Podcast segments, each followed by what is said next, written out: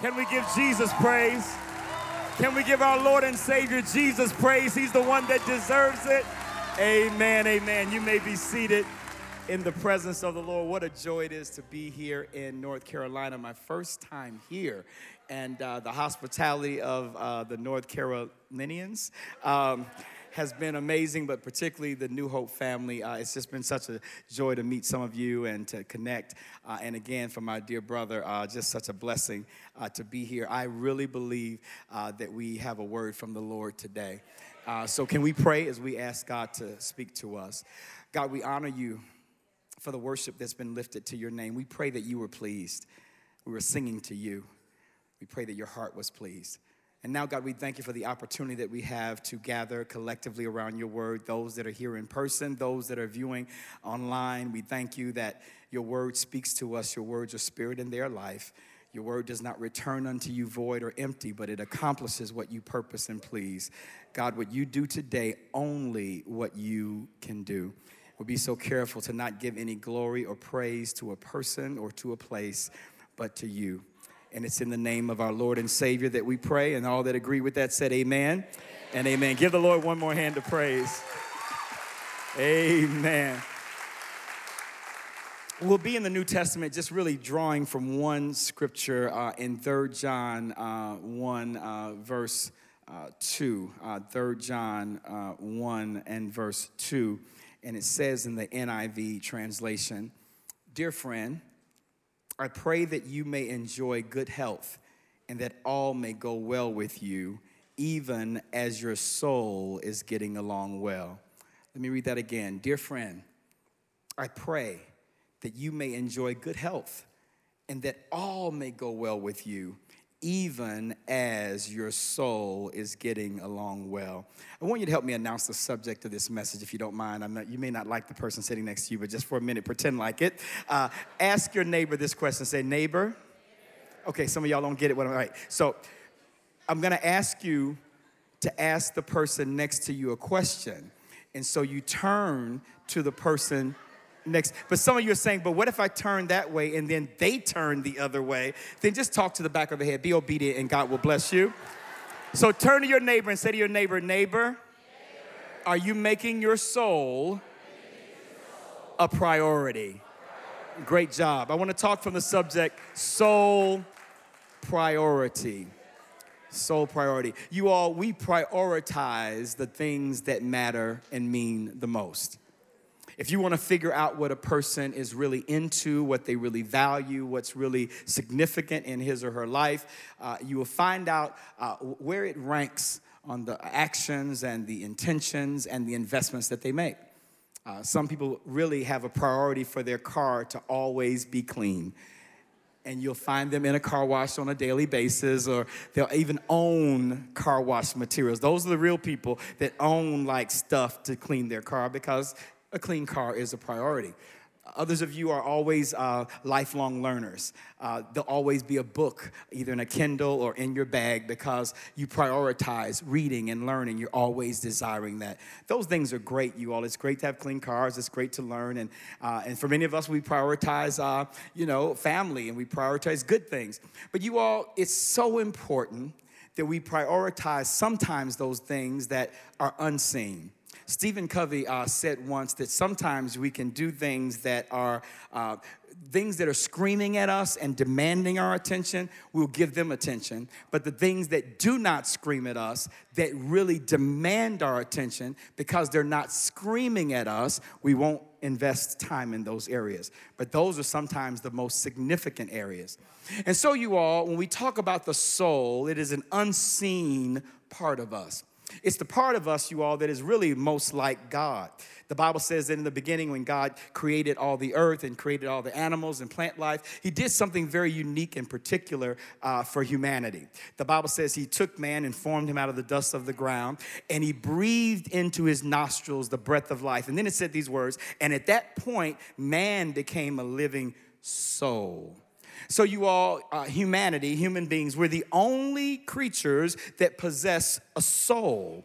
Indeed, is the soul that is saved. It is the soul that is redeemed. It's, it's the soul that God is after, right? That's the real part of us is our soul. And as the soul has been made uh, uh, from God, it's also made in the likeness of God. God is a triune God, and your soul is a tripartite entity. So let me just say it again. So the nature of God, God the Father, God the Son, God Holy Spirit, three in one, that's the nature of God, God in three persons. So when God breathed into you and me, he breathed his likeness. And so he gave us a soul that also comprises three parts. The soul comprises the mind, it comprises the emotions, and it comprises the will. Let me say it again. The soul is the mind it's how we think. And it controls uh, uh, our soul, is also our emotions or our feelings. And then it is the ability that we have, unlike any other created thing, to decide, to have a will. Uh, animals are instinctual, they don't decide, they just do, right? How many of y'all have dogs? They just do, and sometimes do do. All right, so. All right, so. Uh, so, you all, because we are made in the nature of God and in the image of God and the likeness of God, this three part part of us, the soul, uh, has the ability to think a certain way, feel a certain way, and based on how we think, based on how we feel, we then do. So, our actions are a direct output for our thinking and our feelings. So, if you want to find out the condition of a person's soul, look at what they do. Because what we do has been greatly impacted by how we think and how we feel. So, if you want to change what you do, you don't start at the doing, you start at the thinking and the feeling, which affects the doing. Are you following what I'm saying to you? So, you all, if you want to change stinking acting, you got to change some stinking thinking. If you want to change some bad actions or bad responses or bad living, then you got to change the appetites and desires and feelings that we have. And so the Bible tells us that the person who wins souls is wise. I grew up in the Baptist church, you all, and actually I, I got uh, an encounter with the Holy Spirit a little bit later, so I'm kind of like uh, Baptist, Pentabaptist. Um, and, and what I learned, you all, uh, early on in life is that when people say go soul winning, I thought that meant just going out and asking somebody, if you died today, are you 100% sure that you go to heaven if you died today? Like, no, I just got through drinking last night. I ain't sure. And I'm like, well, pray this prayer. And if you pray this prayer, you can be sure. So they would say, Jesus, come into my heart, save me, Lord. I say, Amen. And then I go back and say, guess what? I just want a soul. Now, you all, I do believe that people can be saved that way. I believe that some people can hear the gospel, hear the good news of Jesus, and instantly submit to his lordship. I do believe that. But but to win a soul requires wisdom. And we often think that soul winning has to do with lost people. I submit to you, those that are watching online, those that are in person right now, that God is trying to win your soul. Well, wait a minute, Pastor. Wait a minute. I'm saved. I'm sanctified. I'm filled with the Holy Ghost. What do you mean? He's trying to win my soul. I love the Lord with all my heart, all my, all, my, all your mind. So the question is not how much uh, of, of, of God do you have, but how much of you does He have? How do you think? What are your appetites and feelings? Because indeed, how you think and how you feel will determine what you do, which will end up being your life. John says to uh, Gaius, this elder friend of his that we believe in Romans chapter 6 was someone that was uh, showed him great hospitality, and we believe this is someone that he really looked up to. He said, I'm writing to my friend, and he said, I want to just pray a prayer over my friend. He said, I pray above all things. I pray more than anything in the world that this would happen to you, that you would prosper, it says in the King James, and be in good health. Uh, it says in the NIV that, that things would get along well, with, that you would be in health, and that things would go well with you. How many of you all, you want things to go well with you? Yeah, none, none of us don't want things to get better. We want to get better. We want things to go well with us. But notice what he says. He says, I pray that you get well even as your soul is getting along well. So he draws a direct connection in parallel to soul prosperity to natural prosperity. So if you want to see if a person is doing well, don't just look at what's happening on the surface. But let's look at what's happening underneath the surface. Uh, guess what I've learned about Christians? We could win Academy Awards. Yeah, you could. Yeah, you could. You could win an Academy Award. Uh, how are you doing this morning? Blessed of the Lord and highly favored. How are you? Come on, right? Uh, listen, y'all, some of y'all drove here with your spouse, you were mad all the way till you got here. But th- don't look at me like that. And the moment you got out the car, right? Telling your kids, you better smile, right? Listen, you all, many of us have learned how to pretend that our inner life is okay and that it matches our outer life. Integrity, integrity is when your inner life matches your outer life. And God desires that there not be a huge gap between what we show to other people and who you are when ain't nobody looking. Amen. So you are, I'm so grateful to God for this series and the courage that it took for this pastor and this church to lean into this, not just a Sunday or a couple of Sundays, but for seven weeks. Because right now, you all in our world and in our nation in particular, and even in the church, we are struggling with a mental health crisis. And what's so different about this crisis is that in other areas of health, there's no debate about what to do. There's no stigma and there's no shame. When you break your arm, you don't go through kind of like a, like, what, what are people gonna think if they see my broke arm? I, I, I, I, don't want nobody to know. I don't want nobody to know that my arm is broke. I'm gonna try to hide it. And when you go to the doctor, there's no stigma. You don't worry about people wondering, uh, are they gonna see me go to get a cast? Why is there such negative thought, negative connotation around your mind and emotions being broke, but there's no negativity about your broke arm.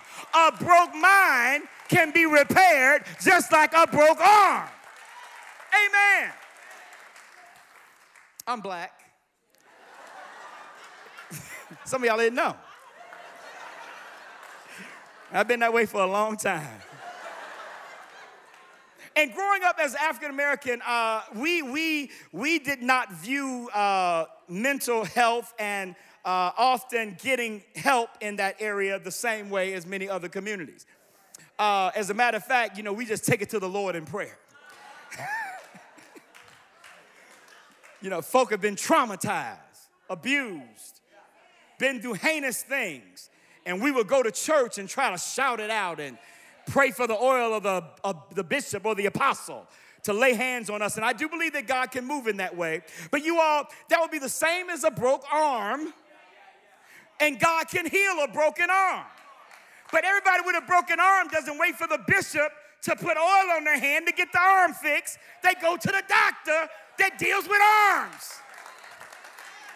There are doctors that deal with your mind. So I met my brother at Willow Creek Church, and I told my pastor, Pastor Meeks, I said, Pastor, I'm not sure if I'm going back to Willow Creek. He said, why, why not, man? It's a great church and they're doing great things. I said, hey, they are. I said, but I'm really concerned about the preachers and the pastors there. He said, why? I said, every pastor that picks me up as we're walking and as we're driving to the church, they tell me they just, they just, they just got back uh, from their therapy session. Now, this is before my journey to mental health. So I'm like, so they all crazy. it's the truth. Every single one of them that picked me up said, and yeah, I talked to my therapist the other day. I'm like, well, drop me off and give me an Uber because I'm not sure what's going on with y'all. So I grew up in this atmosphere and this mindset that you don't go and seek help for things underneath the surface. But the Bible says God's desire is that you and I get better and get well, even as the unseen part of us gets better. That means the way we think, our mind and mindset getting better the appetites and desires and feelings that we have about things in life, that those appetites and feelings align with God and get better. And that thusly the decisions that we make as a result of how we think and how we feel, that the decisions would get better. All of us want it, but not all of us want to do the things for that to happen.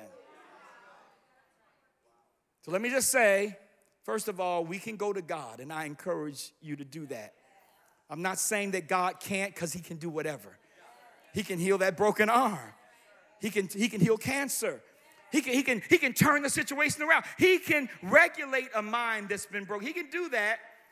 But as you seek God and maybe go to God in prayer and trust Him, and you don't see necessarily the manifestation of that happening, just like you would about your arm, you're not saying God is not able. God, I came to you asking that you would heal me, but God, for some reason in your divine providence and your divine purpose, you've not chosen to heal me directly. So, can you use one of the people in the earth that you control? The earth is the Lord's and the fullness thereof, the world and the doctors and the therapists that dwell therein. So, can you use one of them to help me? You all, I, uh, I grew up on the south side of Chicago to a single parent mom who uh, raised me in the church, raised me in the fear of the Lord, just an amazing mom. Uh, as, as an only child and growing up in poverty, my mom made sure that I got the best education. She sometimes would work two jobs to ensure that I went to the best private schools. I went to a Jesuit prep school, took Latin. What black brother from the south side of Chicago, you know what I'm saying? took Latin, right? Um, went to Northwestern University and uh, my, my, my mom just invested so much in my life. But during the early years of my life, there was a season where someone was in her life that traumatized me, abused me, and abused me not just a little, but a lot over the course of almost a decade. And the person who did the abusing was a leader in the church. So the devil wanted to keep me away from God and the devil wanted me to grow up dysfunctional because of the abuse. And don't you wonder, God, if you're omnipotent, why didn't you protect me? God, if you're good, why didn't you jump in and intervene from this happening? If you are who you say you are, then why would one of your servants do that to me? The questions went on and on and on. But guess what you learned to do? You learned to cope and you learn to mask and you learn to figure out what to do to just get by. And so I became an adult, got married to my high school sweetheart, have a daughter that's amazing, ended up going into ministry of all things, becoming a pastor. But about nine years ago, realizing that Harvey Carey, this now great, you know, uh, pastor of people, I assume, but somebody that God has used to preach around the world. That with all of this renown and all of this fame and all of this favor was broken. Hated myself. Hear me well. I'm not talking about dislike. Hated to the point that I tried to kill myself several times. Oh, I'm talking to somebody. let me just say this, uh, devil, you thought you had them. And the fact that they're in here right now, you better know that what you thought you had, you just missed it. Oh, I feel it. I feel it. And so here I am on the outside of public success, but on the inside, a failure. On the outside, Harvey, the life of the party, but on the inside, depressed, self loathing. And so, nine years ago, I said to the leaders of my church and to some other people, I said, listen, I'm not okay. I'm not okay. And before something happens, let me get ahead of this. Let me be proactive and not reactive. And so I, am gonna go see, take some time away, but I'm also gonna see a therapist. And for the first time, I sat down and began to share parts of me that I did not even remember. Because when you are trying to heal from trauma, you compartmentalize and you block out certain stuff so you can still live. I'm talking to somebody. So you act like you're okay and you don't want to have triggers that remind you so you don't want to smell certain scents and you don't want to go in certain neighborhoods and you'll take don't look at me like that you'll drive around so you don't go by your ex's house and so that was my life a public success but a private failure and i learned in therapy that there are these things called neurological pathways and simply what it is is like a record where over time certain types of thinking become ingrained in your mind to the point that you default to that thinking without even any knowledge. And the only way that you can be healed from that default thinking is to form another healthier neurological pathway. Now, how in the heck you gonna figure that out on your own? Come on now, as bad as you are, how you just be, oh, I think it's a flawed neurological pathway that I must, you know, you're not gonna know that. Don't act like you that deep. You are not that deep. So I had to sit there and go through this healing and go to places I didn't want to go. But by the and because I was such a public success and private failure, watch this now, the only time I was happy was on a stage. I needed the people. Because if the people were not clapping and the people were not affirming, Harvey is a failure. So every time I would get off the stage, Pastor, Harvey had to come back. And I hated that part. In the middle of this season of being away from my church for nine months, by the way, founding pastor of my church, nine months away. Now, that's some serious being away. During that time, my mother died. Had dinner with her one minute. She called me saying, Come get me. And she was in a coma by the time I got to her. 70 years old, had not been sick. I would not have mentally been able to make it through that had I not gotten on the journey of getting my mind and my emotions right. But I preached my mama's funeral. What am I saying to us? If indeed God's desire is that you get along well in your life, it must start with getting your mind right. And the way to get your mind right is twofold. One is renewing your mind by the word of God. Let me tell you something. I know some of us, and listen, ain't no shade, ain't no shame. Thankful for those that are watching online. Really, for really real. Really glad that you're watching online. No problem at all. And as a matter of fact, I believe that there are many of you all that are faithful uh, online attenders, and we're grateful. And for that, praise God. But one thing that you get online and those that are here in person get is that the words of God are spirit and life. That means that when you go through your life and you've been beat down and you've been abused and you've been traumatized, you need a word from the Lord. And one word from God can turn everything around. Amen. Oh, yeah. So some of y'all don't know why people are so into the word. Why are they into the word? What's with them weird people that go to church like that? What's with those weirdos over there at the church? They're always in the Bible. Don't nobody ask that question about you being always in your in your marijuana. Why you always drinking? We're in the Word because the Word, the Bible says, is able to renew my mind. And I don't know about you, but my mind needs a lot of renewing, so I need as much Word as possible. Hey, remember, Remember back in the day, y'all, when we had to have uh, the Bible on cassette tape? Young people, y'all don't know nothing about that. But back in the day, we were real spiritual because we had the Old and New Testament on cassette, and it was a it was a big foot locker, and we would walk around talking about, "I got the Bible." No more excuse for not having the Word of God being on regular intake, because on your cell phone. Listen, if your cell phone don't have a Bible, your, your smartphone is a dumb phone. Your smartphone is an ignorant phone.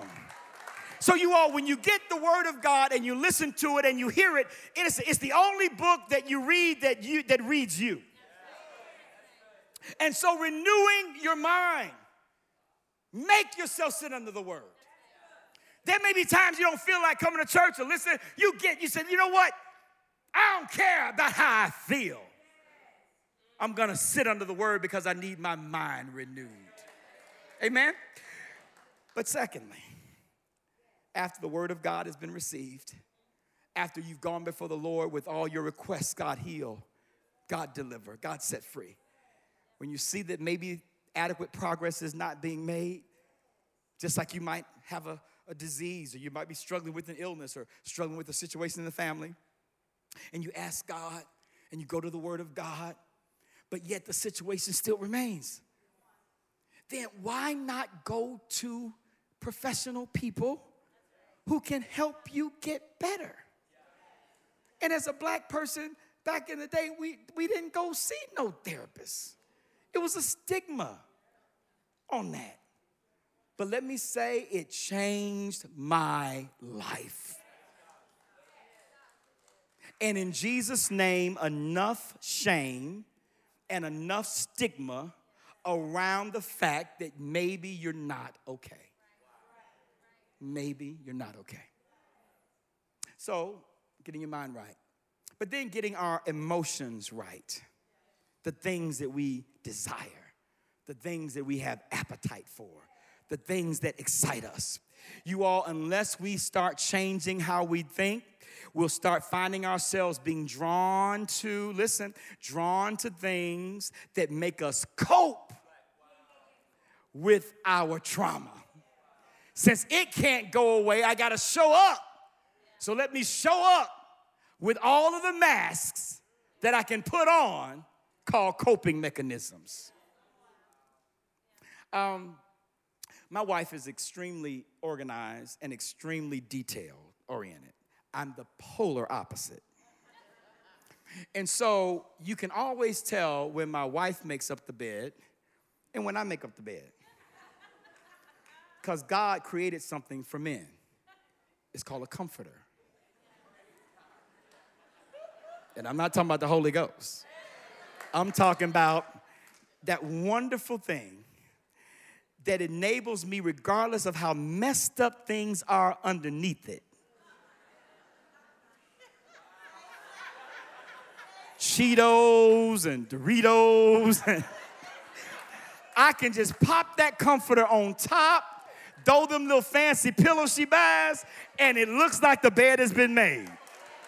But when you pull that comforter back, it's a mess. But when my wife makes it, I mean, she makes sure that everything is tucked and, and, and she makes a little sheet that, you know, goes halfway and then goes back again. I'm like, why are you gonna put it back twice? But anyway, the point being, most of us are living our lives, thank God, with a comforter comforting us, but underneath we got all kind of mess that has not been resolved. It's time to make up the whole bed. Enough masking it.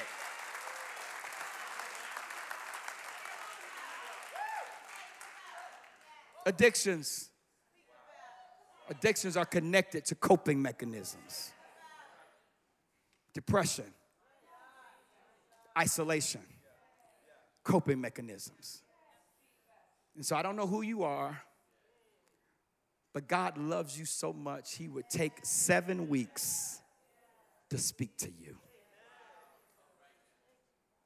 God would love you enough to have somebody who He did not even know knew this story and come in on the seventh week to declare that God is a healer.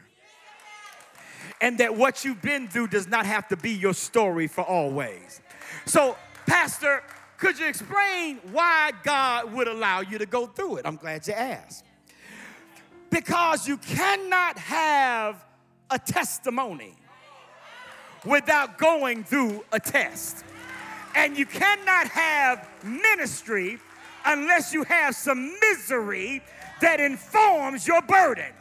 And now, the very thing that tried to kill me is the very thing that, in the name of Jesus, God is using for me to bring some people up out of it. Oh, give me one second. Give me one second. Give me one second. Give me one second. Yeah, yeah, yeah, yeah. I'm going to get to you. So, watch this. I didn't even think about this in the first service, Pastor. But there's something powerful about seven. there's something powerful when you look at the number seven and what it means about being complete. Mm-hmm.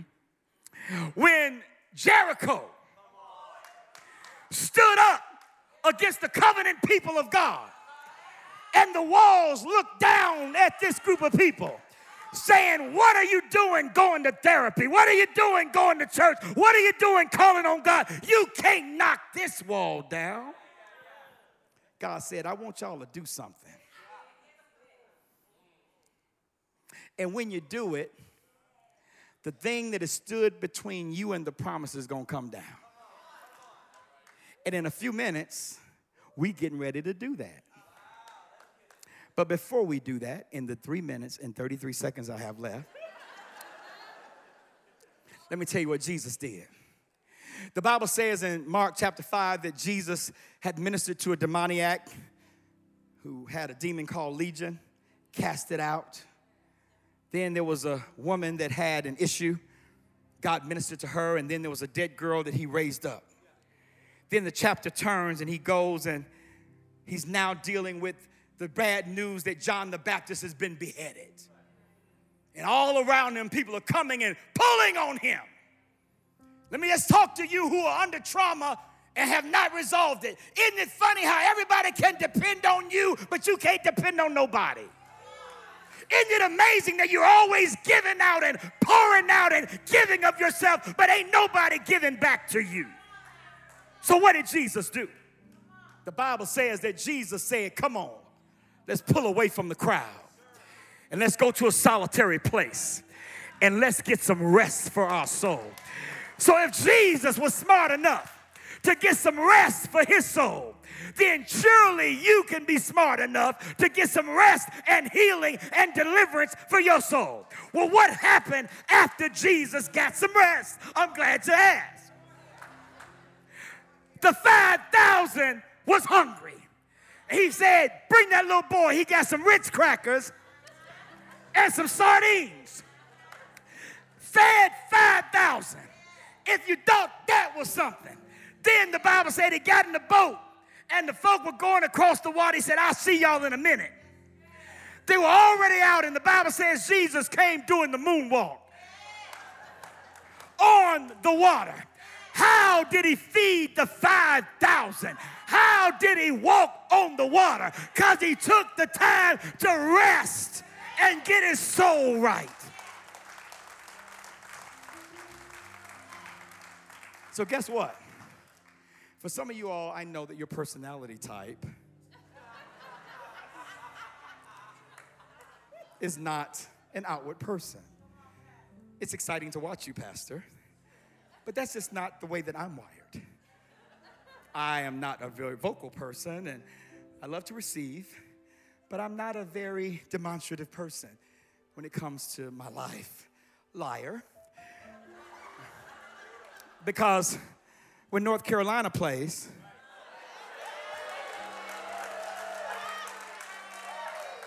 all of a sudden, your non demonstrative self becomes extremely demonstrative. So do not tell me that you do not have demonstrative capacity because I've seen you in other settings show some excitement and involvement. So we're getting ready by faith to believe God for some deliverance in this house. We're getting ready to shout down some generational walls. Everybody on your feet. Tell somebody, give me some room, give me some room, give me some room. Now, some of y'all ain't never done this before because, again, it's not your personality. But when I count to seven, we're going to all count together. Ah. I need you to think about what the devil has been hanging over your life, your head your whole life. This is going to go with you to the grave. You'll never forgive her. You'll never be healed of what he did. You'll never be delivered of what she said. The, the abandonment that you felt as, as a kid, you'll never live through that. Every lie of the devil, every scheme of the enemy that he's tried to bring against you, that symbolizes the wall. But God has a promise for you. God did not save you to be bound. God did not die on the cross and get up with all power of heaven and earth in his hand for you to not have victory. But in Jesus' name, you are about to see God begin to move and do some things you've never seen. Anybody believe God in here? So when I count to seven, when I count to seven, I want you to give God the biggest shout of faith. What am I shouting for? I'm shouting that God would begin the work of healing, that God would begin the work of deliverance, that God would renew my mind, that God would renew my appetites. Are you ready? One, two, three, four, five, six, seven. Give God.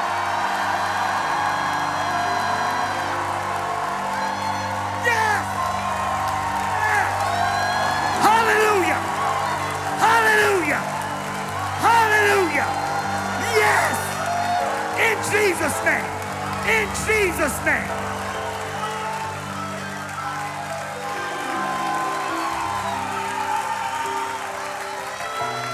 God, we honor you and we bless you.